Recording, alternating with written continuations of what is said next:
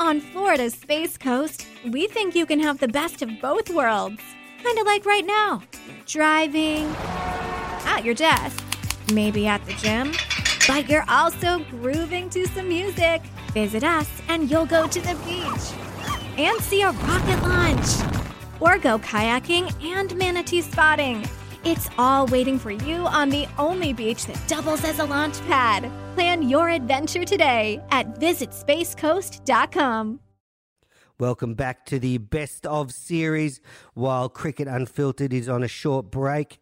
And uh, in the second installment of the best of series, I have um, an episode that I recorded with Gideon Haigh in October 2018 the interview was about the sandpaper scandal in South Africa, and I think it is one of the best discussions about the topic, mainly because of the fantastic insights that Gideon brings to the podcast. He had written a book, Crossing the Line, which is still a great read. Go and read it. But yeah, this is a great insight into what happened in, in South Africa and how it happened. So enjoy this interview from 2018 with Gideon Haigh.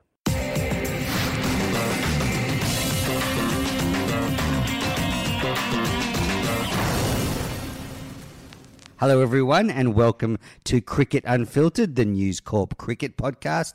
I'm your host, Andrew Menczel, aka Menners, and joining me today, I have the eminent cricket writer who describes himself as an independent journalist who writes for The Times and The Australian.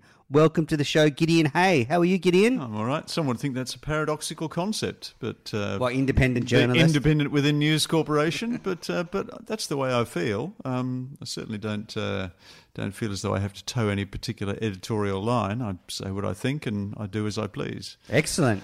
Well, good to have you on the show because today the two unofficial cultural reviews into Australian cricket intersect on this podcast. So, regular mm. listeners will know that I have been conducting my own review into Australian cricket over the winter, and now. Uh, I'm with the eminent Gideon Haigh, who's just released a fantastic book called mm. Crossing the Line. Uh, where can you get Crossing the Line, Gideon? Where do you recommend? Gee, that's a good question. Um, ask my publisher. I'm constantly walking into bookshops and not being able to find it, but um, but I dare say that it's uh, it's out there in most of the major indie stores. Uh, sorry if it hasn't reached you. If you can't get it there, you can order it through the Slattery Media website. I mean, your your approach to doing this cultural review is very different to mine. Um, you've actually been getting people to talk on the record um, for public quotation. When I set out to do mine, I took the opposite approach. I wanted speak, people to speak candidly without the fear of necessarily seeing their remarks turn up in the newspaper the next day. I spoke to 50 people. Uh, I said, look, um, none of this will be for attribution. I'll protect your confidentiality, but I would like you in return to speak as candidly as you can. If there are any anecdotes that you tell me which might identify you, I'll I won't use them, but um, but just give me a feeling for the way in which you're thinking and the way in which you've been thinking over the last four or five years. And people responded, I think, in, in kind. It's a difficult environment to to say exactly what you think in Australian cricket. You know, Australian cricket, or Cricket Australia, is a monopoly employer of, um, or monopoly stager of cricket talent and a monopsony employer of, uh, of cricket personnel. Uh, there is a bit of a tendency towards conformity. There is a tendency to pull your punches because um, of the potential consequences for your future employment. I don't have that same hang up, but uh, but other people do, and I and I understand and, and, and respect that. So uh, so I gave people the opportunity to use my book as a forum for their views. And it was interesting to see how closely often their uh, their views mirrored mine. Yeah, I feel like on my review, I sort of scratched the surface hmm. and you know spoke to some cricketers, Hazlewood, Nevill, and hmm. journalists, but. Yes. Your book kind of fills in the rest of the picture. Okay, thanks. Um, so it's a fantastic read. I do notice, though, that speaking to the Aussie cricketers, I think mm they realise they need to be a bit more willing to go on record yeah, with opinions. Yeah, yes. And um, even, you know, Josh Hazlewood, who new vice captain, I think he's yes. really sees the need to actually so, show some leadership. And part yes. of that is going to the, the press yes. and saying what you think. Yes.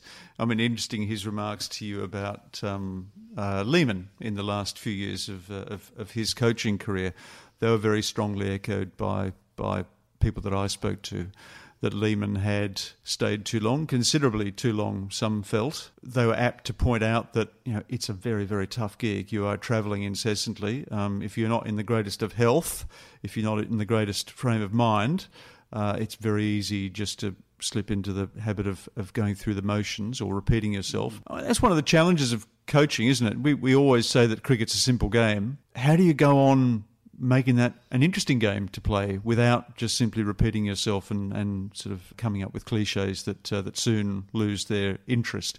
How do you go about developing a culture that doesn't simply become inward looking and, and, and self reinforcing? How do you go about creating an environment that's safe for individuals but is all about the purposes of the team?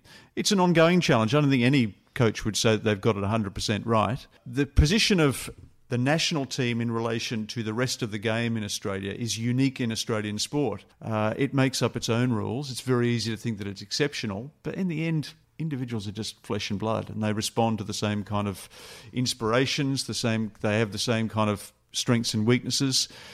Cricket is a game that, uh, if it doesn't build character, certainly reveals it. Uh, and you know, we learned some very interesting human lessons as well as cricket lessons uh, from what happened at Newlands. Absolutely, and and look, I just before we get into the real nuts and bolts Yeah. of it, I am going to be pretty strident, and I'm sure you are. I've read your book, Sure. um, but I just want to give the listeners an, an insight into why.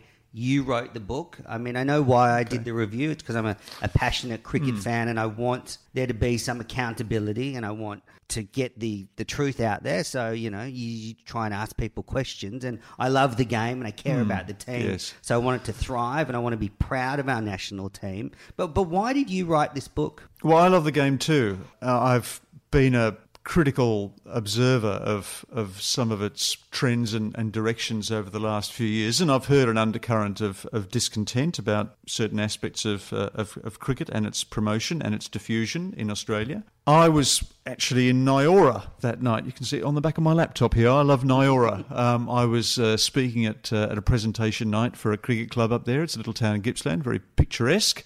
A friend of mine who I used to play cricket with at the Arrows, he's the captain coach down there.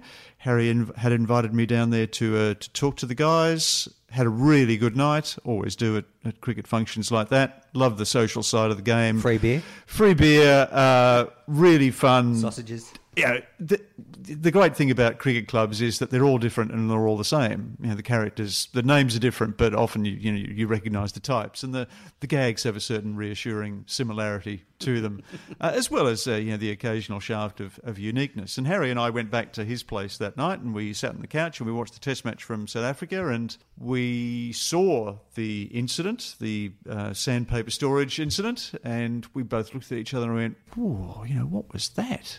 What was that? You know, usually when you see something like that on a cricket field, you think, "Oh, there must be some other explanation for that, or there must be some factor that we don't understand, or later all will be revealed." But we didn't. We thought we know what we've just seen, and there'll be some interesting consequences of that. I, the next thing I knew, I, I, woke up. I was woken up at about sort of four in the morning by a text from a friend of mine who doesn't know anything about cricket, but she said um, Smith will have to go.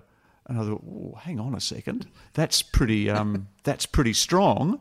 I thought, you know, well, cricket does have statutes and codes of conduct that are meant to deal with incidents about uh, excessive ball maintenance. Uh, and I texted back saying, "Oh no, I think that you know there'll there'll be punishments meted out, but I don't think they'll be all that consequential." Well, there you go. I was a fool because I treated it like a cricket story. In fact, it was a cultural story. It was a story about how the national team sits in relation to uh, to, to the public. It um, it was a slow news Sunday, wasn't it? Uh, the prime minister got involved almost immediately. The the ante was upped. There was a sense of kind of panic and, and disorder. There was a sense of the Australian cricket had been riding for a fall, perhaps for the for the previous year. Perhaps they didn't realise quite how badly they were travelling with the public, and that maybe people had been looking for an issue to rally around to express their dissatisfaction. And they certainly there was a massive pile on. It was a egged on that, that social media echo chamber effect, everyone sort of competing with one another to, to be more and more outraged. And before we knew it, we had a crisis on our hands. I know I left Nyora that morning having watched the press conference by that stage, and I thought, yeah, this is going to be a problematic. It's not just what's happened on the field, it's that air of impenitence and impunity that uh, that Smith exuded at the press conference, particularly that last question where he responded to the idea that you know maybe he wasn't the best man to captain Australia, where he said, "Oh yeah, yeah, I am. Yeah, I think I still am." And I think people wanted to reach out and tap him on the shoulder and say, "Well, captain, that's not so fast. That's not really your call. You captain at our indulgence. We want you to be proud. We want to be proud of you, and uh, and you've let you've let us down." Perhaps if the Australians hadn't held that press conference that night, the story would have taken a subtly different shape if they'd simply put up the, uh, the, the ramparts and allowed some of the, the steam to escape from the uh, from the punctured valve, they would have had a, a, chance to get their story straight. But as it is, the story just outpaced their capacity to deal with it. Yeah, I think just talking about that press conference, I think Cricket Australia failed in their duty of care towards Smith yeah. and Bancroft uh, for letting them go out there and say that and I mean, you look at the sort of the the South African team when Faf was um, accused of ball tampering. They didn't say anything. Yeah, you know, yeah. they they hid yes. Faf from the press, and a, it would have been a much smarter thing to send someone like Graeme Hick out there. Uh, the batting coach, he would have been asked questions. He could have said, "Look, I'm the batting coach. I'm not sure." And, and as you say, they could have worked out this this story. But uh, well, the, tr- the trouble was that when they went out there, they presented themselves as honest and, of course, they were, they were economical with the truth. But what is interesting is that you know, who was the ranking official or the ranking figure in that Australian dressing room at close of play? You had coach, assistant coach, captain, vice captain, team manager. Team has manager, to be the team manager. Media, media, media manager who's wired into her boss in, in Melbourne. You have a chief executive, you have an EGM, they're back in Australia. There was a sense that everyone seemed to be looking at everyone else to go, so what do we do now and who makes the call? And I think Smith probably got to the end of that and thought, well, I'm the captain. Uh, it is my responsibility. In 2016 at Bellerive Oval, uh, I got a lot of credit for the fact that I fronted up to the press and was honest and, and frank about the way in which I was feeling. as, you say, he wasn't, and, and he wasn't. And, and but the, the, very fact that you know the very first question, which came from Pete, was you know so talk us through that, Captain.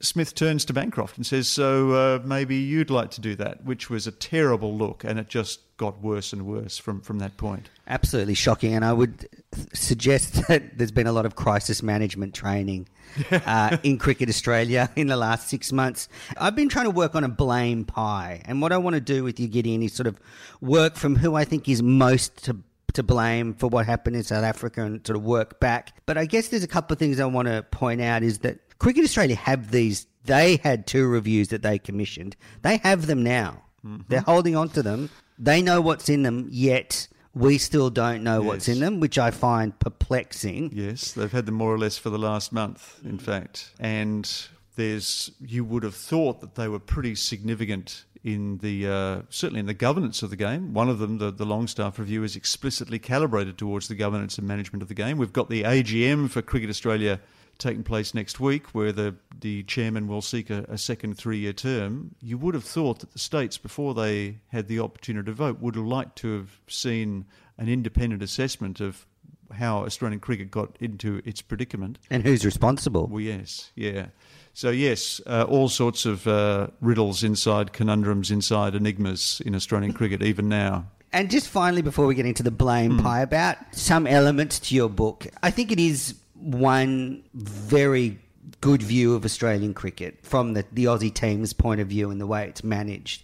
Um, but I do think it's not the whole story. Like, no, uh, so the last couple of years, I've been to more, say, Big Bash and Women's Big Bash mm. than I'd ever been to before, and there is a wonderful feeling around those competitions, those games. Even I know walking around the streets, I see more people playing cricket on the streets than I think they did a few years ago mm-hmm. because of the prevalence of the women's Big Bash and the men's Big Bash. So I think that counter to the way the Australian team is tracking, actually, there are elements to cricket in this country that are very healthy. So when we give a scathing report mm. on hmm. Cricket Australia as we're about to do, I think it, it should be seen through that prism. I think that they do get a lot right about the, the management of the game. They obviously get some things wrong, but I feel quite enthused when I go to see these the Big Bash, the families and the smiles and the kids that uh, are really starting to uh, be attracted to these new stars that aren't the Australian team. Well, by no means do I pre- present a monolithically sour perspective. In fact, the book concludes on quite an optimistic note. You know, perhaps it was to do with coming into a new season. I always feel optimistic at the start of a new season because I'm, you know, I'm about to go out and play again myself. Uh, there's something Feeling in good form. There's something reassuring and exciting about that. There's also a sense of the unknown about this summer. That's one of the great things about um, the, the situation in which we find ourselves. Now, over the last few years, there's been a bit of a sense of monotony about the prospect of the Australian summer. We know that the the overseas team will come, it'll get slaughtered because we play great flat wicket cricket in Australia. We're bullies in our own backyard. Uh, you kind of dread that a bit uh, as a writer. And Smith and Warner are our and best Smith players. And Warner, omnipotent reign. So, in a sense, I love the fact that we there's a state of kind of confusion from a journalist's perspective. We don't want too much stability. We actually like a bit of, of- of- of volatility. And you're right. Um, the game reaches more people now in more different ways than it did 10 years ago. That's part of that is to do with the increased financial rewards, the, the increased prosperity of, uh, of of Cricket Australia. It's and frankly, it is better to have a rich game than a poor game. A lot of a lot of games would kill for the disadvantages that uh, that, that Cricket Australia is, uh, is is suffering under. And you're right in the sense that the connection between the Australian team and the state of Australian cricket is sometimes felt to be you know, exact, you know, that they're kind of synonymous with, with one another, and they're not. Uh, that's why, you know, um, what happens in the UAE is kind of both hugely significant and fundamentally pretty trivial, as I, as I wrote a couple of, of weeks ago. Sometimes the strength of the, of the game is to be ascertained kind of the, the changes that are being wrought in the game now will perhaps have consequences 10 years in the future for the next generation of players who emerge uh, from a from a, a BBL generation, if you like, who who perhaps go on to, to international honours. It's a little bit like you know the light from stars in the heavens that, that left those stars you know many thousands of years ago and only now are, are reaching them. We get to see, we get to see how the game is travelling at grassroots level 10 years ago, if you like, by the consequences of, uh, of, of what transpires in the national team now. But I think at the same time, certain things have been happening for long enough in Australian cricket or around the Australian cricket team for us to be somewhat alarmed, particularly in terms of our capacity for travelling. You know, we're a poor team overseas, and we have been a poor team for quite some time. And that's not something I associate with Australian cricket teams of the past. We have traditionally been tough overseas and resilient. You know, the, the, the, the great players of the previous generation were remarkable wherever they went. But if you look at the discrepancy between the home and away records of a Shaun Marsh and a Mitchell Marsh, there's a huge gulf there, and that's got to be accounted for by the way in which we're developing players. That you just triggered many listeners with bringing up the marshes. The Marshes, yeah, they're a bit of a hot button issue. At the I know you're not on social media, but the marshes featured pretty prominently uh, yesterday. Yeah, and and isn't it strange that we've devoted more and more resources to the national team over the last four or five years? We've created an entire kind of bureaucracy and a, a department around them and a high performance wing. Uh, our players are paid more, they are better resourced, they are more secure, they are physically better equipped, they're psychologically better honed, and yet the minute that they step um, onto foreign shores, they become an accident waiting to happen. And don't let's forget that what happened in Cape Town before it was a moral failure was a cricket failure. Uh, you know that particular Test match, South Africa made 311, not a huge first first inning score. We went from none for 43 to eight for 175. Once again, the batting let us down, and it was up to the bowlers and the fielders to somehow make up the difference, to push the line, that ever-present line, to uh, to do whatever it takes to, uh, to to claw that game back. And certain people lost perspective about what was fair play and, and what wasn't, and uh, and we succumbed to uh, to our own demons. So let's not talk around who who is to blame for what happened in South Africa. Now let's start to uh, name names, so to speak. Uh, we'll, we'll get to the high performance department, but Pat Howard's high performance department has a special place in um, my heart because I think it's complete a mess, and I've said it many times. And I don't like calling for people's jobs, but I also think that in these sort of roles as high performance or even a coach of a national team, they should always be seen as temporary. And so it's not like you're calling for someone's full time job for 20 years to be um, removed. So, but we'll get there. Let's start the blame pie. I'm gonna I'm gonna start at the coalface, who I think is most to blame, and sort of work back. And you can just help me along, Gideon. So I do want to touch on that the players did not appeal their length of the ban which I think is significant because I think that the Australian Cricketers Association wanted them to appeal. That's my uh, belief, um, and I think Greg Dyer said similar comments. Yes. So the fact that these players have copped it on the chin, and I, I heard you say that there was an over eagerness by Cricket Australia to lay the blame on the players. There was a desire to confine the blame, to define the uh, the proportions of the blame. The investigation that was done by Iain Roy, the integrity officer, was confined entirely to this particular incident. It took no cognizance of Australia's ball maintenance practices over the preceding two or three years. It set out to provide the answers that were most convenient to cricketers. That's not a criticism of Ian. That's the, that was simply the terms of reference under under which he operated. We still don't know how pervasive those kind of ball maintenance practices were in that Australian team. We don't know how we don't know how widespread they are in international cricket. Now, I've, and I've heard some quite alarming stories in the course of my investigations about how pervasive they, they actually are. The strange thing is that even now, if super sports cameras hadn't been quite so vigilant on that particular day, Well, they were- they were going in- after the Aussies, They were. let's not- Yeah, we'd exist in complete ignorance. And but I suspect that, as I said before, the Australian team had gotten into the habit over the preceding couple of years of going right up to the line. The line is was a recurrent theme in their public comments. They showed a greater aptitude and tolerance for pushing the game to the limit. And perhaps in hindsight, we shouldn't be all that surprised that eventually they stumbled over that limit and, and, and tripped themselves up. It's not as though Australian cricket is any more kind of aggressive or um, or in, inclined to seek one percent advantages than, than anybody else. We are the only country around the world that's made a bit of an explicit policy about that, and have actually been pretty proud and pretty ex- exhibitionistic about the way in which we approach the game. You don't find England players or Indian players talking about, you know, we um Well, South we, we- Africa, we push are- things to the South limit. Africa are, are good at it. They're And good I- at it, but they don't go around advertising it. And they don't go around kind of aping one another's behaviours.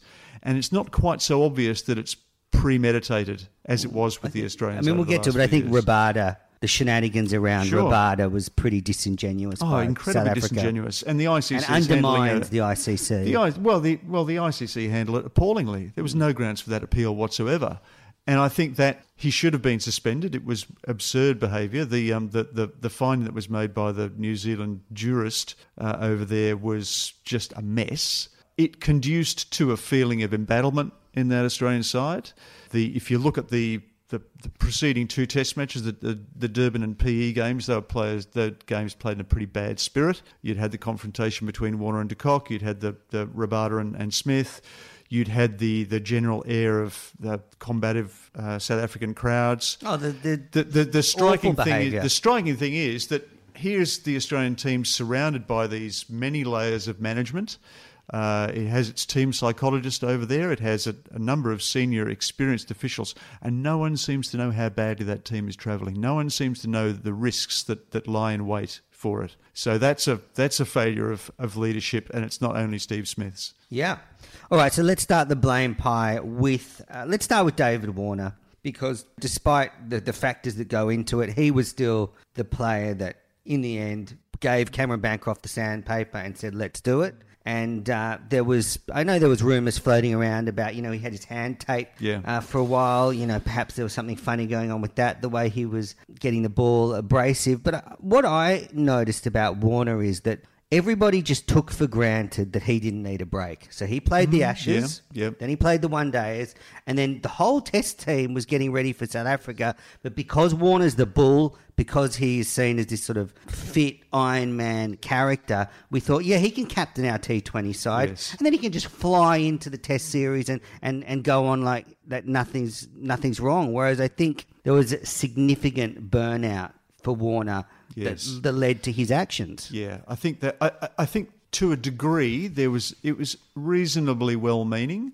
I think there was Pat Howard wanted to. uh, There was after the pay dispute last year. Warner was not travelling well with, with Cricket Australia. I think that um, that part of the desire on on Howard's part was to kind of re-assimilate him by putting him into into a leadership role, and and Warner does a very good job in those roles. Um, you know, he's been an excellent captain in Australia's short form cricket. Uh, as as one of his teammates put it to me, Dave has a busy mind, and you need to find things to to fill it. And when he's captain, he has those things. He has the stature, he has the kudos, he has the position, and he likes it. And he turns his attention under those circumstances towards his teammates rather than to opponents. He's he's a natural leader. He aspires to those kind of roles. Whereas I think, think Steve Smith kind of fell into the role of Australian captain because he's the best player, which is a bit of an Australian tradition. But I don't think he was quite ready for it. I, I honestly don't. And I think the dynamic as a result between Warner and Smith was had been problematic for, for some time, uh, well before things um, transpired at Newlands. You point out that you know there was a little bit of a healthy rivalry between Smith and Warner with the bat, but also Warner was a aspiring captain, uh, although he, he didn't look like he'd be Aussie captain. Do you think Warner is a bad guy? No, I don't. No, not at all. Not at all. He's uh, he's immensely driven. He's hugely dedicated. He could easily have ignored um, international duties. You know, he's a man who could make himself extremely wealthy by concentrating simply on playing short form cricket. You could do a he Chris could, Gayle. He could be a Chris Gayle, precisely. But I don't. He think- might still be. I don't think. I don't think that would satisfy him. Uh, I think he really does value the baggy green. Seriously, I think he. Uh, th- but the let's face it, the role of the ambitious deputy in a semi-successful side is always a somewhat ambivalent one. For every individual success and every collective failure, your kind of cause is advanced. You need only look at the example of Michael Clarke in the last couple of years of his deputyship of, of Ricky Ponting. They're going to talk about Malcolm Turnbull. Well, well, exactly, exactly. I think that Warner was perhaps at times a little bit found it difficult to hide the, the scale and, and, and scope of his ambition, and I think he's a much more naturally forthright character and than Smith. And Smith is turning to Smith for a moment. You know, the the youthful exterior hides a youthful interior. I've heard you say Yeah. that before. He's, his uh, boyish face hides a boyish He does. yeah, I mean, he does. I mean, he's um he came into that Australian captaincy like a penny into a slot. You know, if you look at even a year before he uh, he he rose to eminence, no one really factored him in as a potential leadership candidate. It was the concatenation of circumstances, the the death of Philip Hughes, the uh, the injury, the ongoing injury problems to Michael Clarke, the kind of the the, the tailing off of, of Brad Haddin's career, and then the retirement in very short order of a of a group of highly successful and experienced players. You know, your Chris Rogers, your Ryan Harrises, and your and your Shane Watsons that suddenly forced both Smith and Warner into prominence, perhaps before they were quite ready for it. It became a very inexperienced dressing room in a relatively short period of time. And we'll turn to the coach in a moment, but I think that's one of the reasons why the coach became such an important figure, and it became an, the idea of a continuity of of, of Lehmann's tenure uh, became pretty fundamental to uh, to Australian cricket. Absolutely. I just want to move from Warner to Cameron Bancroft because you shouldn't ignore the man that actually took the, the sandpaper out there. And you point out he's not a very young man. He was 25 Yeah, when he yeah, did it. He wasn't yeah. 18, 19, some kid. Very experienced Um, cricketer. Yeah, played you know played under Justin Langer, who has a very strong moral compass. So he must have known what he was doing was wrong, and he probably failed the biggest test of his life so far. But I just hope it doesn't define him. Interesting. I interviewed um, Bancroft in 2016 for for the Australian. At that stage, he hadn't played Test cricket. He'd been picked on that tour of Bangladesh in, in 2015. The tour had been cancelled uh, for for various reasons, and he'd at that stage. It was quite possible he would not play Test cricket for, for Australia, and I, you know, I asked him how he felt about that, expecting in a way some sort of flippant answer, you know, some sort of um, answer you know, well, you know, what will be will be. Uh, you know, I'm just got my head down, determined to wear the baggy green. And he, I could hear in the cracking of his voice the devastation that he felt at losing out on that opportunity. And I remember walking away from that interview feeling uh, as though, well, boy, I really hope you do play Test cricket because you clearly, really, really want to. But maybe you want it too much. You know, do, is it possible to want it too much? Or maybe Cameron Bancroft did crave it a little bit too much, and that he fell in with a desire to do whatever was necessary, whatever he was asked. He was the kind of player who would have charged through a brick wall for his coach, but sometimes that's just not very sensible. Well, no, yeah, yeah. Uh, do, do you think he'll make it back to the Aussie team? I think he will have learned a lot. I think he's intelligent enough to uh, to absorb the, the lessons that, that he experienced in uh, in Newlands. He's not a great player. He's got some he's got some technical issues, some ongoing technical issues, which I think are going to prevent him from being a guy who averages 45. He might average 35. And I think there's got to be a question about whether that's quite good enough. He might find himself slipping back in the pecking order as a result. You could. T- it was interesting when he came back and gave his press conference at the WACA. He was asked, you know, what was the worst thing about it? It was the fact that he'd given up his spot without yeah, just giving up his just giving spot up his spot. And actually, that wasn't the most devastating thing about what had transpired. No, he was- should, I don't think he should have said that. he either. shouldn't have said that, but it was clear that it was the, the overwhelming emotion going through his head at that time, precisely because he knows that incumbency really matters in Australian cricket. You know, you, Well, I don't think it get your does. position. Well, maybe, Matt maybe not, maybe not quite so much. Yeah, well, I think you know, once you get that opportunity to fail and to slip back, you are penalised as a result. You slip down in the pecking order and you are expected to work your passage back. And Bancroft will have to score overwhelming amounts of runs in order to justify his, his re-inclusion.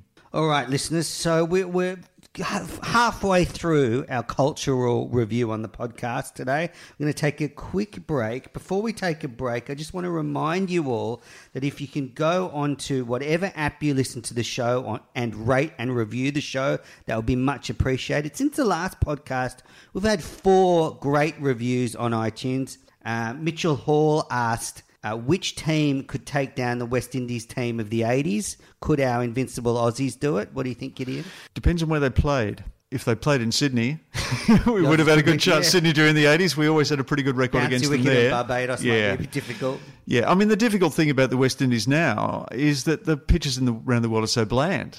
Um, you know, they actually did a bit for, uh, for for that attack during the 1980s. They they were a, they were a terrific side, but they tended to win in only the one way. I think that perhaps Killing contemporary cricket contemporary cricket might demand a little bit more of them. Um, Shiki also called me a cricket journalist. Thank you, Shiki.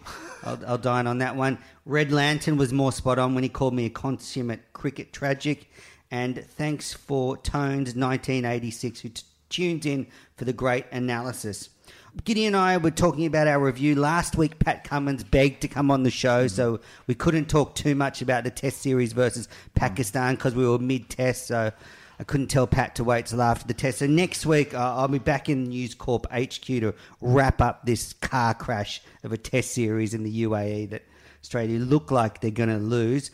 Um, all right, let's take a quick break, and then Gideon and I will be back to conclude the review into Australian cricket. Welcome back to Cricket Unfiltered. Manners and Gideon Haigh here, and we're halfway through our cultural review now. The blame pie so far we've got Warner and Bancroft.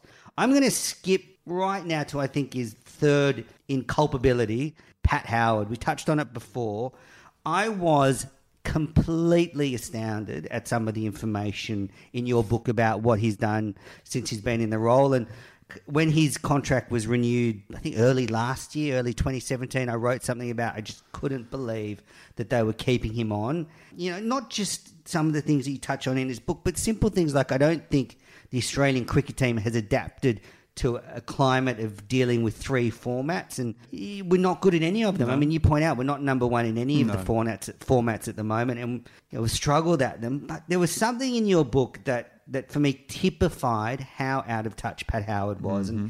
It was an email he sent to the players after Australia lost the first Test against Bangladesh It in actually, Bangladesh. it was actually around the co- coaching staff, elite coaching staff in uh, in in Australia, and it was um, it's become known as the uh, Cafe and Dakar email because it uh, it circulated fairly widely.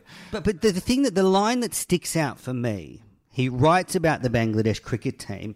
I'm reasonably confident that many of the players that have just beaten us would not have get a run in any of our state teams. Now that to me is I don't know, has he got black glasses on his blind? Because that's just not true. I mean that Bangladesh team is a good team, especially at home, and if if we played on spinning wickets, a lot of them would make our shield sides. And to say that to coaches who coach you, I just think that's blatantly insulting. But not only that, just shows he doesn't know what's going on. Yeah, and the coaches were pretty dirty about it, and that's of course how the email got to me because people went, you know, come on, Pat, that's just ridiculous, and it it has become a bit of a byword in Australian cricket that you only ever hear from Pat when you lose. He's not very good at encouraging, but he's pretty good at flaying people alive when he feels as though they've fallen short. Pat's good in the sense that he, I think he does take responsibility for things. You know, he doesn't hide. Blame is a bit of an orphan at Cricket Australia, and, and Pat is prepared to take it on board, and he does back his people. Uh, he's a strong-willed and determined man. He's very analytical. I mean, um, Pat does have great strengths. Um, he's very numerate. Um, he's he's very energetic. He's very dedicated. I think he genuinely cares about Australian cricket. He's not simply leveraging off this as an opportunity to go elsewhere, but he sort of doesn't know what he doesn't know. And he tends to underestimate what he doesn't know. And he tends to think, unfortunately, that he's the smartest person in every room. That's a recurrent refrain in assessments of, uh, of Pat Howard that he, he talks a lot, but he doesn't really listen. Uh, Pat was appointed to his role as a single point of accountability for Australian team performance by the Argus Review in, in 2011. And I have uh, information that people in rugby circles could not believe he was taken on by Cricket Australia. I, I, I do actually remember at the time that he was appointed, I um, I did a bit of a ring around of, of people in rugby to get their sense of him, as you would. You know, I didn't know very much about him. And I can remember a very senior coach laughing uproariously to me, saying, Well, he's your problem now. and he has been. Yeah, but look, he's created that role out of nothing. He's and But what does he do? Well, he, kind, he do he, try, he tries to kind of create a sort of an analytical structure, a, a logical means by which Australian players can develop uh, and Then he sort of picks tick off dinosaurs certain like roles. Greg Chappell and Yeah. Trevor Hohns. So on one hand, he's Yeah. looking to the future, and the other, he's locked in the past. Well, it is. I mean, it's um, the organic processes that used to go to the training and, and maturation of Australian cricket seem to have been suspended in favour of a kind of a, a, a bureaucratic system, which is completely mired in metrics and uh, but strangely remains just as subjective as it, as it always has been and with the ultimate subjectivity of the uh, selectors who just seem sometimes to choose players almost at random. Well, not random, but according to completely different considerations, according to whoever is the is the latest brainstorm. So it's it's it's it's a the whim of the day. It, it is the whim of the day. Pat, I think, would feel more comfortable with a more rigorous system. He has all been about trying to introduce rigor, and to a certain degree, that's you know, that's not that's not a bad thing. But but I would have liked a I would have liked someone in that role who actually had a greater cricket heritage. I, I'm not I'm not a, against the idea of learning from other sports, but he was chosen at a very particular time. In 2011, after losing the Ashes, in the wake of the Argus review, uh, the loss of Ricky Ponting um, as as captain, the rise of Michael Clarke, the appointment of a new selection panel, it was as though we were trying different things. We wanted to be an innovative and open game. We wanted to be looking at how other sports did things, and Pat kind of got in through that that brief period of glasnost, if you like, in, in Australian cricket. I'm not sure that he'd necessarily be appointed today. But he was just renewed 18 months ago. He was just renewed That's 18 what I months can't ago. understand. He's, he's had he's had very good luck with the uh, with the periods of the renewal of his contract. They've often come sort of immediately after good performances by the Australian team. And don't forget, in 2014, when we beat South Africa in South Africa, we were for a brief period the number one team in the world. And Pat could walk around and say, "Well, yeah, look, Is that on his business card? well, he was pretty proud of himself as a, as a result. And frankly, you know, he should be proud of himself. That was a good team. But it didn't win, perhaps for the reasons that he imagined. It won because it was a very resourceful team with a lot of very good and experienced and smart cricketers. the success of that team wasn't a huge affirmation of the system. It was a huge affirmation of Mitchell Johnson. Mitchell Johnson, for a period, was an Ryan Harris. absolutely irresistible force. You know, in that period, he took like 51 wickets at 15 in that in that particular season, which is half the average he, he showed for the rest of his career. It was it was a kind of an anomaly. It was a perfect storm, and we were foolish to generalise and say that Australian cricket, as a result, was was in rude health. So, I mean, I think Howard's responsible for a lot. And as I said, I don't like calling for someone's job, but I think these jobs in high performance are temporary. And, you know, you bring people in and you, you get what you can out of them, and then maybe it's time to bring someone else in. Say, like a Simon Katich now would be a perfect figure to come in and Yeah. bring some cricket heart to that role. But what really gets me about the ball tampering is how it is responsible for identifying our coaches burnt out, our captains burnt out, our vice captains burnt out, and reacting to them. And he didn't. You know, there's a couple of hinge points in where I think Australian cricket cricket went wrong. And you know, I can go back to 2007 when the empire started to fall with Warne, McGrath, and Langer, and Australia is starting to try and compensate for a lack of skill with sledging. But I think if you go more recent to 2016, when Australia collapsed to South Africa at Hobart, Howard pulled the wrong reins. They preferred sticking with Darren Lehmann, the coach, and sacking Peter Nevill, their excellent wicketkeeper, who's a fine man.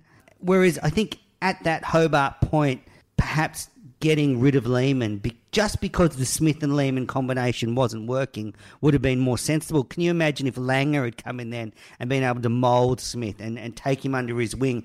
But instead, Howard went for no, let's bring in Wade and, and be more abrasive. Well, to be fair to Howard, that was the selectors doing, and I think the um, I think the captain had a fair bit to do with that. There was a desire to encourage Smith to create a team that um, that had a bit of bit of up and go about it. Mongrel. Yeah, a bit of mongrel. Um, and that that was a I thought that was a bad sign when, when Wade was was selected for sure. Um, it set off alarm bells I think all over the place that a player was basically being chosen not because he was necessarily the best keeper. I don't think he was even in the best three or four keepers in Australia. It was there because he was kind of in your face and under your skin. The Australian way. He was an he was an espouser of, of the Australian way, and we, we got into this habit of kind of harking back to a sort of an imagined past, we, we've convinced ourselves that that's when we play our, our best cricket. It might be true of certain individuals, but I don't think it sits particularly well with the majority of the members of, of that team. And some of them, when they began to kind of ape those behaviours, just simply looked quite strange. When I heard Nathan Lyon at that press conference in 2017 before the Gabba test saying uh, that the England players were scared and that they were looking forward to ending careers and we were going to headbutt the line, I thought, well, where's that from? That's like he just sounds like a ventriloquist dummy. But there was a there was also a belief that you know when in Rome, you know, do as Darren Lehmann. That's not necessarily to Lehmann's discredit, but I think for every coach, it's a huge challenge to reinvent yourself periodically to find a new dimension to your to your coaching rather than to fall back on on ancient ways. And from talking to players who represented Australia last summer, there was a sense that Lehmann was really cooked. I mean, and it had actually been cooked for quite some time. That the team was basically running itself uh, without an awful lot of direction. And Why didn't Howard recognise this? That's his job. That is implicitly his role. Yes. So, all right, let's leave Howard behind because we've I've hammered him enough on the show quite a lot. But so we, we talk about Darren Lehmann. One thing that I didn't know about was you write in your book that his health concerns that you know he Yeah, wasn't sure. a healthy man. No, no. Some concerns about his uh, his appetites and uh, and his sort of after hours habits. The, the the sense of deprivation that he felt from being on the road for so long. You know, we do expect a hell of a lot from coaches. Lehmann wanted that degree of control. Lehmann wanted to be coach all the time. Uh, he didn't want to take breaks. You know, periodically over the last few years, Justin Langer had filled in as a locum. Even Trevor Bayliss. Lehmann wasn't comfortable about that. Lehmann because was Langer actually- wasn't happy with what he saw. well, that's right. Uh, I think there was a degree of insecurity in in Lehmann um, at work there. Perhaps he didn't feel particularly protected. Didn't didn't feel particularly insulated. Well, The- you're, you're, you're right in the sense that it was up to Pat to ask questions like that, but it should have been within the remit of other people to ask those questions. And perhaps the problem is not so much Pat as it is that if Pat doesn't have the idea, then the idea does, just doesn't get had. Perhaps it's the sense that the uh, that the cricket is a kind of a closed loop where no one wants to speak out of turn. Mm, I, I know I've heard many whispers that that Lehmann was quite belligerent towards criticism directed at his team. Uh, when journalists or, or would put criticisms to him, he was used to get him very upset. Sure, and he was, and he had his favourites too. He had players that he liked who who adhered to a sense of values that he was comfortable with. He didn't like players who kind of were a bit independent, a bit different, uh, who maybe didn't imbibe um, the Australian way, who were inclined to talk back. He tried to create an Australian team in his own image. Now, uh, there there are pluses and minuses to that. We always we we often have this idea that you know everyone should be looking in the same direction, everyone should be seeing things exactly the same way. The team should be absolutely united. It's a little bit similar to political parties we think you know absolute political parties should be completely singing off the same songbook but sometimes there needs to be a degree of liberality there needs to be a degree of contestation and perhaps not just in the Australian team but in the Australian cricket system there is a lack of contestation that it's become a very top down system it's become a very conformist system it's become a system that says it's my way or the highway. There's a lot of people around in Australian cricket saying that not just Pat Howard. It's lost the sense that Australian cricket used to have of being well, for for a hundred years or more, Australian cricket ran as a federation. Let's face it, the states owned Cricket Australia and kept it on a relatively short leash. Since the advent of the independent board in 2012, it's become a, an increasingly top down organisation where things are mandated at Jolimont and everyone has to get on board and no one gets the opportunity to ask any questions. Yeah, depressing. Um, well, I'm here with Gideon Haigh. Gideon's just released a fantastic book, Crossing the Line, that fleshes out a lot of what we're talking about in great detail. Very much worth a read. Sticking with uh, Darren Lehmann, a couple of other things I think he uh, he's responsible for. He enabled David Warner at times to be the bull, and he came up with this sort of mythical line concept. You know, he was the one that sort of espoused that, and he mentioned ball tampering before. Yes. He probably didn't set clear enough boundaries for the team. Well, he set boundaries, very rubber boundaries for Warner, that's for sure. I, I think that there were people in the Australian setup who were a bit concerned about how far Warner was prepared to push things on the field but they were not listened to or they were actually told off. That's a that's a bad sign when you basically create a culture of kind of impunity that, that sort of has no consequences. Don't forget at the same time that Warner had actually been prepared to be different last year during the pay dispute. The He was he was well actually he was quite tough. Um, he was quite forthright where the Australian cricketers' entitlement to a, a, revenue share was, was concerned. And he won himself no fans at, um, at, at, CA. Perhaps as a result of what happened at the end of that dispute, uh, he felt subtly reinforced and, uh, and, and entitled. Yes.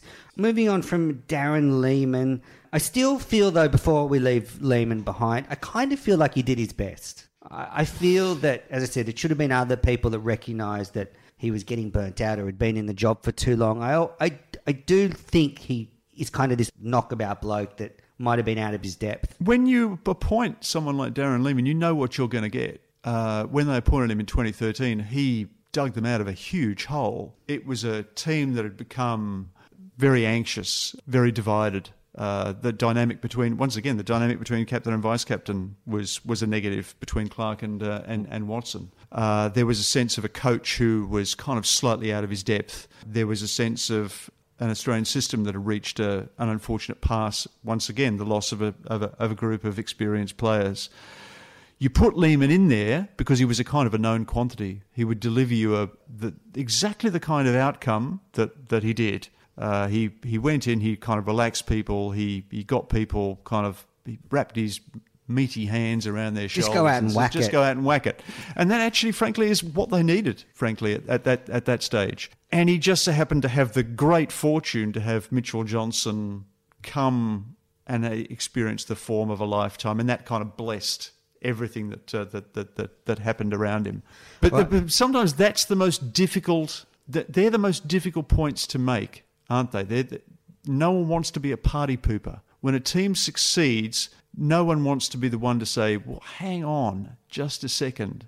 Maybe we got a bit lucky. Maybe there are some freakish circumstances here. Maybe they're, they're very those kind of people are very quickly shut down. Those people are very quickly ignored, particularly in you know in in a game of cricket which is structured as a monopoly. There is a tendency to um, uniformity and and and conformity, and I think under the guise of kind of unit unity and togetherness. So we can beat England. Hashtag. Yeah, and periodically we go out and we beat England, and we everyone feels better about that. All right. So as you notice, in the blame pie, we haven't got to Steve Smith yet because I think you know Warner, Bancroft, Lehmann, Howard might all be res- more responsible than Steve Smith. Uh, you know, looking at his behaviour over the last year, there was very clear window into his soul. And he used to say things like he didn't sleep, but his histrionics, his heightened emotions, mm. his overreaction to things. Um, you know, one minute swearing F this when there was a decision in India to laughing uncontrollably at a press conference about a headbutt in, in the first Ashes test. He was unable to manage the emotions of being Australian captain. He's always been a very demonstrative character is very obvious when things are not going well. You looked at Ricky Ponting and, or maybe to choose an even better example, Steve Waugh. You never knew when things were going badly with Steve Waugh. He was always the same individual on the field, uh, for, for better and worse. Steve Smith, it would be very easy in that in that side to kind of look at the captain and go, you know, things aren't we're not travelling well at this stage. There were signs, certainly in South Africa, that he was, uh, particularly when his form began to attenuate, uh, was the first experience he'd really had of his own form being under pressure at the same time as his captaincy. And you know, those things can be very, very difficult for a, for a captain to bear. You know, even Mark Taylor, in the worst of his form travails, at least was at the head of a successful team throughout. Uh, there was never any doubt of his credentials as a captain. But once Steve's batting form began to fail, you began to wonder, well, what else does he bring? He's not a particularly inspirational character. He's not a particular tactical genius. He doesn't have a particular set of pastoral He's not a skills. statesman. He's not a great motivator. He's not a great ambassador. I think he began to, to doubt himself quite sincerely and with good reason. And, and that moment in the Cape Town dressing room where he might have seen something was going on, that was his sliding doors moment where had he stepped in and said, what are you up to? This is not on. We wouldn't be here having this conversation. But I want to take it a bit further back, and I think something that really displays how how far Smith had got away from himself, maybe, or was um, a good a good friend of yours, Ed Cowan. the beginning of last summer, he was left out of the first match of for New South Wales when the season before he'd been the leading run scorer in the Shield and won the the, the might have been the Steve Player of the Year. Yeah, yeah. and the Steve yeah. Medal or yeah. something. So you know he came into that season all but you would think assured of a spot in the first Shield get match, but he was Smith, I think, instrumental in making the call to leave him out for Daniel Hughes as a sign because perhaps Hughes might play for Australia one day.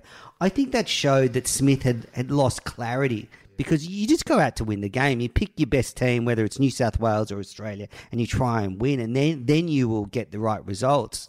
And I just think that displayed perhaps the first signs that Smith was starting to crack. Well, the strange thing was that um, that he purportedly made that call. I don't think it was only his call, but he was pur- purportedly in favour of that call because he thought that there was going to be a continuation of the policy that had been established the previous year about bringing on younger players your, your Handscombs and your Renshaws and your Maddinsons, and you know wanted to create opportunities for them. But in fact, when it came to it, when the first Test team was chosen, you know, in fact, by the Perth Test, none of those players who'd been chosen at Adelaide the previous years was were still in the team. That was the that was the strange thing about it. It was that the captain and the selectors were completely at deviance. But also, what message is that to the cricket community, to cricketers out there, no matter your age, that you can be the, the, the awarded player from the season before, but left out because of some mandate from the high performance department. It's a ridiculous message. That, it's that's a, exactly it's a superb right. and contradictory message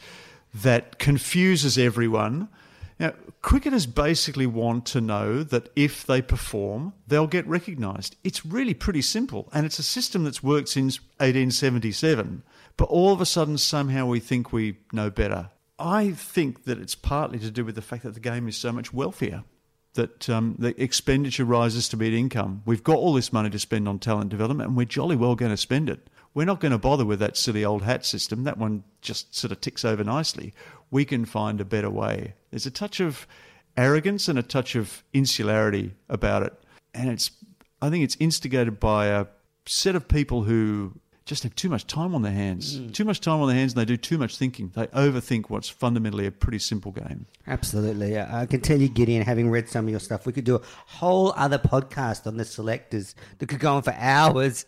Now, moving on from Steve Smith to end this review, I've got here David Peever and James Sutherland, what responsibility they sort of have for the, the slipping culture of the Australian team. And I think the most pertinent point you made in your book was that Peever and Sutherland allowed the Australian cricket team to be framed as the enemy during the pay dispute. Yeah. So it was very easy for the media when they did the ball tampering for them to use the same tactic. And the public too. You know, the public reached the end of the pay dispute kind of confused about who they were meant to be on the side of which is strange because you would have thought that the Australian cricketers are the most valuable assets that, uh, that, that Cricket Australia has, and yet they were kind of degraded and belittled and damaged by the by the pay dispute with the, with the best will in the world. There was then a weird sense that we're all in this together, that kind of strange kind of ashes euphoria that, that we you know we all get on the same page. But once again, the dividing line opened up pretty quickly in, uh, in, in South Africa. It's strange to me still that the players paid so quickly and so injuriously as a result of, of what transpired, but I haven't heard really much. I've heard expressions of regret from Cricket Australia, but I haven't heard great a sense of contrition or sense of culpability. Perhaps they will emerge when these reviews are eventually published. Eventually, assuming they are. Uh, but frankly, they won't be. They won't be published, obviously, before the annual general meeting on October the twenty fifth. And to me, that's just astonishing. Um, if the states aren't urgently interested in the impressions of an expensive independent reviewer of the culture of Australian cricket governance now, then they never will be. Uh, you know, I'm not a big fan of Peever, but I don't know how responsible he is for the sort of ball tampering stuff. I think he, he you you do, and I would suggest reading Gideon's book will give you a sort of a good picture of where Peever fits into this. But you know, I want to talk about James Sutherland, the outgoing CEO, because I actually think he's got off pretty lightly from all this. So he's been in the job almost twenty years. He's he is the most experienced person at Cricket Australia. He's seen this rapid growth of the game. When this blew up, I don't think he he played very well in a cricket parlance. I actually think he should have supported our players more. He should have pushed back a bit. He, he, it's not always about which way the wind is blowing when you're the, the leading an organisation. And, and if anyone should have dealt with the crisis better, I think Sutherland just just didn't appear to to handle the situation very well. He didn't read the room, that's for sure. That was um, talk about Steve Smith's press conference James's um, in Jolimont that uh, letter that morning wasn't all that much better. Curious thing about the public response is that over the last three or four years, Cricket Australia has been obsessed with the fan, hasn't it? It's just constantly been trying to kind of take the soundings in the market, put a thermometer into the Turkish bath to take the temperature, that they say that it's it's all about the fan experience now. That's even more of a priority than the than the performances of, of, of, the national team, and yet they got in the course of their market research pretty negative vibes about the Australian team. Gemba was commissioned to uh, to survey the recognisability and the likability of the Australian team, and they were both in a downward trend for for the last two years. Fans were just not happy with, with the Australian team, the way with the way in which they behaved, the way in which they were playing, their kind of inconsistently the inconsistency, the constant turnover of, of the side, and yet it seems as though CA ignored its own data it, it jumped to the conclusion that, well, frankly, all the, the public care about is if the team wins. And if we throw enough resources at the problem, we can ensure that they'll win and everyone will be happy. That was a very superficial reading of the relationship mm. between the Australian cricket team and the, and the Australian public. And the Australian public reminded them that ultimately the players play with their permission and their indulgence, and they're not to be taken for granted. There is a shift this year consistent message is the current Australian teams, men and women's, want to make Australians proud, which I think is a very no, a, a very simple thing, but I think maybe the team forgot that Yeah, maybe, for a while. maybe. Finally, the last bit of the blame pie for me is South Africa because I think that you know they constantly flout ball tampering laws. They allowed people to taunt David Warner with Sonny Bill Mask, their, their South African cricket staff caught on camera posing, getting Rabada off the suspension. I think all played a big factor, and you know they're no. Uh, Saints, the South Absolutely. Africans. No, it was a race to the bottom and we won, but, but um, we but should it was have definitely learnt a off them. We should have learnt off them when they were captain was accused of ball tampering in Australia. They actually rallied around their team and supported them, and it seemed blindly stupid to an outsider. But Sutherland could have supported our players more. Well, don't forget that when we talked before about the fatigue factor, I think there's a fatigue factor with Australian administrators. You know, we got to the back end of a very long summer. It, traditionally, that time of year, kind of a lot of people go on holidays in uh, at CA. They're, they're exhausted too. They were blindsided by this. They didn't see it coming. That's a failure of the local management as well as the as the as the management at uh, at, at. And I think they were astonished at how rapidly it developed and it really did. You know, it just changed the complexion of uh, of everything in a in a in a trice. Uh, it was unprecedented. They'd never had to call this kind of inquiry into um, into player behaviour before. It's still the same team manager for the Aussie team. It is, it is, but you know, I don't think um, no one is innocent, but some are more guilty than others. Very well put. So I guess we've come to the sort of end of our review. Uh, any anything you you want to add? One of the one of the problems with talking about Australian cricket these days is that we we've fallen into this habit of referring to it as a system. I don't like systems. I don't want to be part of a system. I want to play a game, but we've it no longer savours of a game. It savours of a centralised and, and sort of bureaucratised cricket factory where the kind of the organic processes that we used to rely on to develop our cricketers have kind of been suspended in favour of rankings and metrics and careers. like playing devaluing of the finest shield, degrees. devaluing of grade Yeah, cricket. and I think that it feels inauthentic. And even if the public couldn't put their finger on that, they couldn't articulate that feeling. They sense it. Uh, they they sense it through the way in which you know their their team goes about playing on the on a, on a test match field, but also what's happening at, at lower levels of the game. There's a sense of dislocation. There's a sense of anxiety about the future of, of the game, and I think all those things came to the fore uh, last year. This wasn't simply about a bad cricketer scratching a cricket ball with a piece of sandpaper.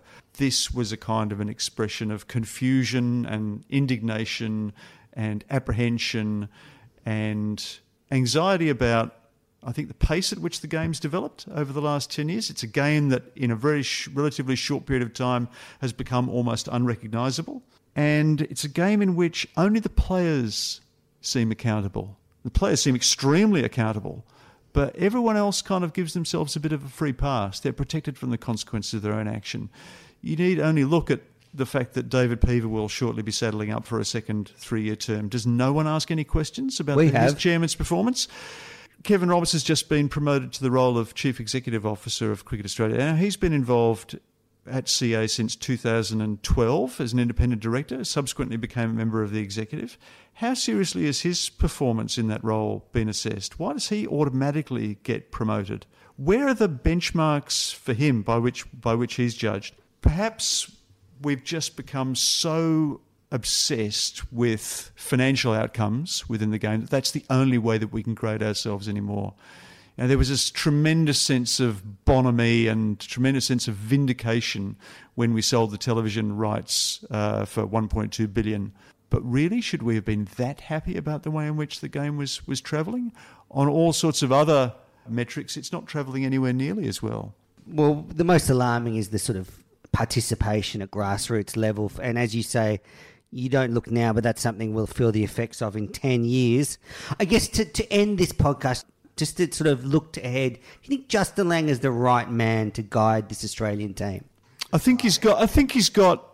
He's got certain attributes and certain values that fit very well with with this team. I suspect that he should probably have had the job two years ago, and that we missed a trick in not making that succession at the time. He would have been very good, I think, at regenerating that side, which Hobart had fallen 2016. into fallen into bad habits. Yeah, exactly.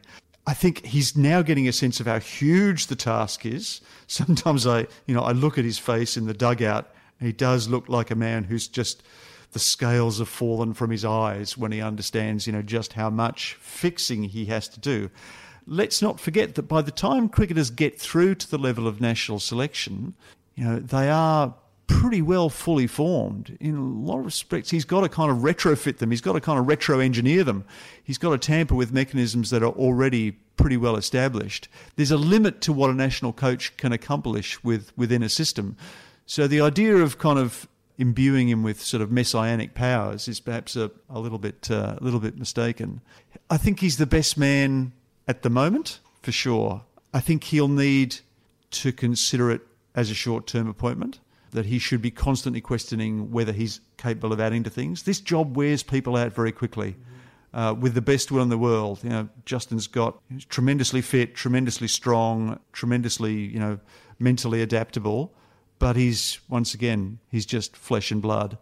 Players get sick of coaches. There's no doubt about it. They get sick of them in football. They Start get sick Warne of about Buchanan. they do. They they get they get sick of hearing the same things over and over again, and players need to be constantly challenged.